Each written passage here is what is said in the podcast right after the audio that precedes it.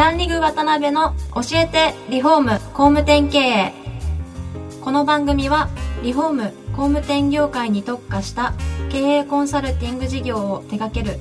株式会社ランリグの代表渡辺翔一が住宅業界の経営者や幹部の方を毎回ゲストにお招きし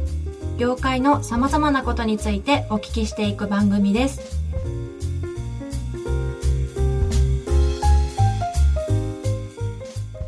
皆さんこんにちはさあ今週も始まりましたランリグ渡辺の教えてリフォーム工務店経営第13回目司会進行を行います志村玲美ですえ渡辺翔一です。渡辺さん今週もポッドキャスト番組よろしくお願いしますよろしくお願いします。えー去年10月からですね、スタートしたこの番組なんですけれども、まあ、住宅業界向けコンサルティング会社のランリングがですね、毎回ゲストとともに様々なテーマでお話を進めていく番組です。で前回はですね、ムクムクハウス、リ団地などを展開される日本プロの安倍社長に4回にわたってお話しいただいたんですけれども、今月はドクターリフォーム賛成の代表の山口社長にお越しいただいてます。よろしくお願いします。よろしくお願いします。まずは山口社長の紹介です。山口社長は昭和48年生まれ、宇都宮市出身。高校卒業後、静岡県富士宮市の日本建築専門学校で建築を学ばれました。東京都内で現場監督の経験を積みながら、25歳で一級建築士資格を取得されました。28歳で宇都宮に帰郷し、ドクターリフォーム3世、当時は三世という会社だったんですけれども、そちらに入社し、その後、テレビチャンピオンに出演し、住宅リフォーム王強商一戸建てリフォーム決戦で見事に優勝されました。現在は地元宇都宮の NPO 宇都宮100年花火の理事などをされています。よろしくお願いいたします。よろしくお願いします。ます山口社長がですね経営されているドクターリフォーム賛成という会社はですね、まあ、の弊社としてもウェブ集客のお手伝いなんかをさせていただいている会社なんですけれども、まあ、宇都宮に地域に密着されて、まあ、リフォーム専業で展開されていて、まあ、非常に地域のお客さんとのつながりが、まあ、深い会社さんなんです。で、またですね、リフォームの中でも、特にリノベーションと言われる部類の、まあ、大型リフォームを専門に営業されていて、まあ、個人的な感覚としてはですね、まあ、これだったらかなり豪華な新築が立ちそうだなといった単価のですね、まあ、ご商売をされている会社なんです。で、そんな山口社長には今回から4回にわたって、まあ、そういった大型リフォームの営業や納品のポイントや、まあ、根本にある地域密着の考え方やポイントなどをじっくりお聞きしたいと思ってますので、よろしくお願いします。お願いします。はい。で、今回は山口社長の1回目ですので、山口社長のご経歴からお願いしてよろしいでしょうか。はい。まあ、あの、先ほど司会の志村さんにご紹介いただきましたけれども、宇都宮の出身でして、もともと父がえー事業をするために、えー母と二人で東京から栃木県に引っ越しまして、でそこから、えー今は、えードクターリフォーム三世という会社になってますけど、当時三世という会社を立ち上げたんですね。で、その昭和48年に会社を立ち上げた頃に私が生まれたので、まあ、今私が代表を務めている会社と私は、まあ、双子のような関係なんですけど、で、まあ、当時はあんまり親がねしあの事業をやってるかとやってないかとかって子供はそんなに感じることではないので、はい。のびのびと、えー栃木の田舎で川で遊んだりとか田んぼで野球をしたりとか、もう本当に毎日外で遊んでいたので、えー小さい時は誰かにいたずらをして毎日怒られているような 子供でしたね。でまあ本当に、えー天真爛漫というか友達も誰とも友達になれるようなタイプの子供だったんですが中学校2年生の時に母が病死してしまいましてでかなり中学校の男の子の中では事件ですよね。どうもうそれで自暴自棄っていう感覚もないぐらい子供だったので、はいまあ、ただ何をしていいのかわからない状態がしばらく高校時代は続いたかな。でその時にあこれじゃいけないと思って何かをしなきゃってで見つけたのが静岡県の富士山麓あの富士宮にあります、はい日本建築専門学校という専門学校なんですね。で当時はまあバブルの、えー走りだったので、はい。まあ私もそれなりに進学校って呼ばれるところにそれなりに通ってたので、はい。まあ、学校の先生からは大学に進学しないと就職がないよっていうふうに言われてた時代だったんですけど、はい。まあ、高校入学するときにちょっと目標を失った高校生活を送ってしまったので、あそれを繰り返すことはしたくないなということで、まあ、専門学校という名前はつきますが、はい、えー、4年間で日本建築を勉強するしかも大工の授業もあるという学校だったので、はい、まあ、当時は大工さんになるぞということで学校に入ったんですけど入ってみて全国から、えー、いろんな仲間が集まって同年代の仲間が集まって全寮制ですので、まあ、寝泊まりも風呂も飯も全部一緒にするんですよね。はい、でまあ、当然仲良くなってみんなで夢を語って将来こんな家を建てるんだとかこんな建築家になりたいんだなんて話をみんなで毎晩毎晩そんな話をしてて、まあ、非常に充実した4年間を送らせてもらって。でそこから、まあ、田舎で4年間過ごしたので、はい、仕事はやっぱり東京に出ないと覚えないんじゃないかなということで東京の会社に入らせていただいてでそこで現場監督を続けてました。うんうん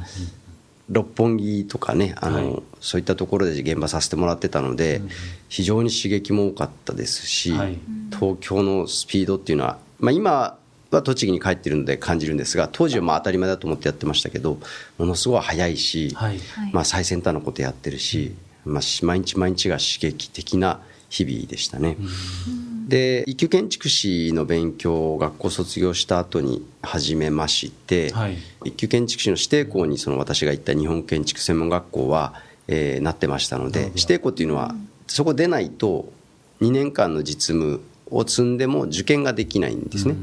で珍しい専門学校で4年生の大学と同じそういう受験資格がもらえる学校っていうのは本当に全国でも珍しいので、まあ、もし番組聞いてる方がね、自分の息子を行かせたいとか、はい、もしいらっしゃったら今ちょっと少子化で学生の数も減ってきてると聞いてるので、はい、ぜひその工務店さんの社長さんとか関係の方がいたら進めていただきたい学校なんですがそこの学校でベースの勉強はしてたんですけど、まあ、仕事をし始めてからまた自分で夜間の学校に行きまして、一級建築士の資格を取って、まあ、これは誰よりも早く取ってやるぞというふうに決めてたので、はい、まあ、25歳の時には、えー、一級建築士を取ってで東京で仕事をしている時に栃木で会社をやってる父親からですね、はい、えー、ちょっと倒れたと、えー、ちょっと体調的にまずいことになっているということだったので、まあ、帰ってこいというふうに声をかけてもらってうんまあ帰るかということで栃木に帰ったっていうのが、まあ、第一章というか、はい、そこから栃木に帰って何をやっていいか分からないですよね。でもうなる予定がなくて、はい、父親の会社に入ってそうするとやっぱりみんな、まあ、2代目で会社を継ぐために帰ってきたんだ、うん、で遡って建築の学校に行ったのは、はい、そのために行ったんだってことになるじゃないですか、まあすね、別にそれはあの悪いことではないと思うんですけど、うん、まあ、本人はそんなつもりではいなかったのではい、で当時は内装の会社だったんですね。内装の会社からちょっと建築をやり始めたくらいの会社だったので、まあ自分がやれることは何だろうと。うんで会社の中のこう仕組みを変えたりとか、はい、えー、建築の方にこう会社が大きくシフトするように舵取りをやろうと思ってもなかなかそんな昨日今日帰ってきたね、